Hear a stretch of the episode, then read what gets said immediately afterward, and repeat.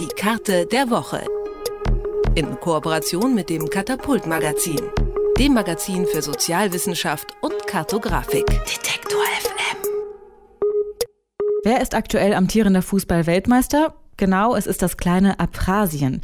Na gut, zumindest wenn man sich die WM der nicht anerkannten Staaten anschaut. Davon gibt es nämlich eine ganze Menge auf der Welt und auch in Europa streben viele Regionen nach Unabhängigkeit.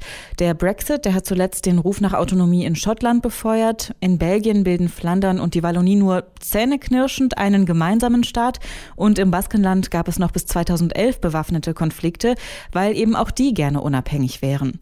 Der Ruf nach Unabhängigkeit in Europa ist vielerorts ein realpolitisches Problem und die heutige Karte der Woche wirft einen genaueren Blick darauf. Wir fragen Benjamin Friedrich vom Katapult-Magazin, wann ist ein Staat ein Staat? Hallo Benjamin. Hallo Isi.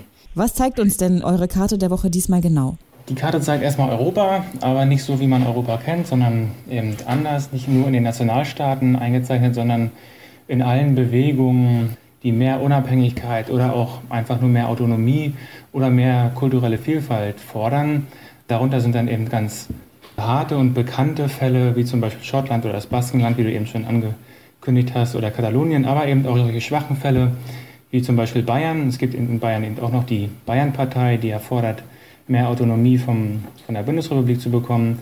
Wir sehen also auf dieser Karte ganz viele unterschiedliche eingefärbte Regionen, die unterschiedliches vorhaben. Das kann von eben ganz schwachen Forderungen etwas mehr Vielfalt bis zur Abspaltung sein. 1945 hatten die Vereinten Nationen noch 51 Mitgliedstaaten, heute sind es 193.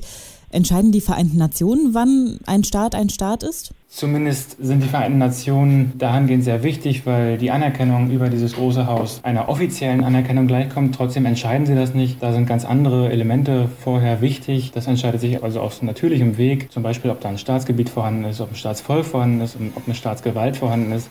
Und je nachdem, wie stark das ausgeprägt ist, redet man davon, dass so ein Staat existiert oder nicht. Man kann aber auch unabhängig von der UN, von den Vereinten Nationen Anerkennung bekommen, beispielsweise bilateral zu seinen Nachbarländern. Es muss nicht sofort von der UN passieren. Es gibt dort also ganz, ganz viele Zwischenstufen zu einer vollständigen Anerkennung und ganz, ganz viele Staaten bleiben auch ganz oft bei diesen Zwischenstufen hängen und werden dann de facto Regime benannt oder eben auch Staaten, obwohl sie nicht alle Anerkennungspunkte bekommen haben. Stichwort Staatenlosigkeit. Welche Konflikte entstehen denn daraus, wenn ein Status eines Staates ungeklärt ist? In erster Linie entstehen natürlich Probleme mit dem Mutterland, das meistens nicht das Interesse verfolgt, Teile seines Gebietes abzugeben. In Europa und auf dieser Karte ist es in den meisten Fällen so, dass die Staaten sowieso föderale Systeme sind oder zum Teil föderale Strukturen zulassen. In Spanien haben wir beispielsweise ganz, ganz lange unter der Franco-Diktatur die regionalen Bewegungen unterdrückt. Und heute ist das eben alle ganz anders. Nach so einem ja, fast deutschen oder amerikanischen Modell werden dort kulturelle Besonderheiten gefördert sogar. Ne? Die Sprache der Basken wird wieder in der Schule gelehrt. Die dürfen eigentlich ziemlich ausleben, was sie wollen, ihre Kultur wieder hochhalten. So gesehen kann man so eine Bewegung, die die Unabhängigkeit fordert, auch damit bremsen, indem man ihnen eigentlich ganz, ganz viel Autonomie und ganz, ganz viel Eigenständigkeit zulässt. Wir haben jetzt eben schon einige europäische Beispiele gehört und es scheint tatsächlich so, dass ausgerechnet im geeinten Europa es tatsächlich zahlreiche Regionen gibt, in denen es mehr oder weniger starke Bestrebungen nach Autonomie gibt. Wenn man sich jetzt eure Karte nämlich mal anschaut, dann wirkt Europa doch tatsächlich so ein bisschen wie so ein Flickenteppich. Auf jeden Fall sehr, sehr viele verschiedene Farben, ähm, wenn man das so in der Karte ausdrücken will. Was meinst du, woran liegt das, dass wir gerade in Europa so viele Gebiete haben, die unabhängig werden wollen?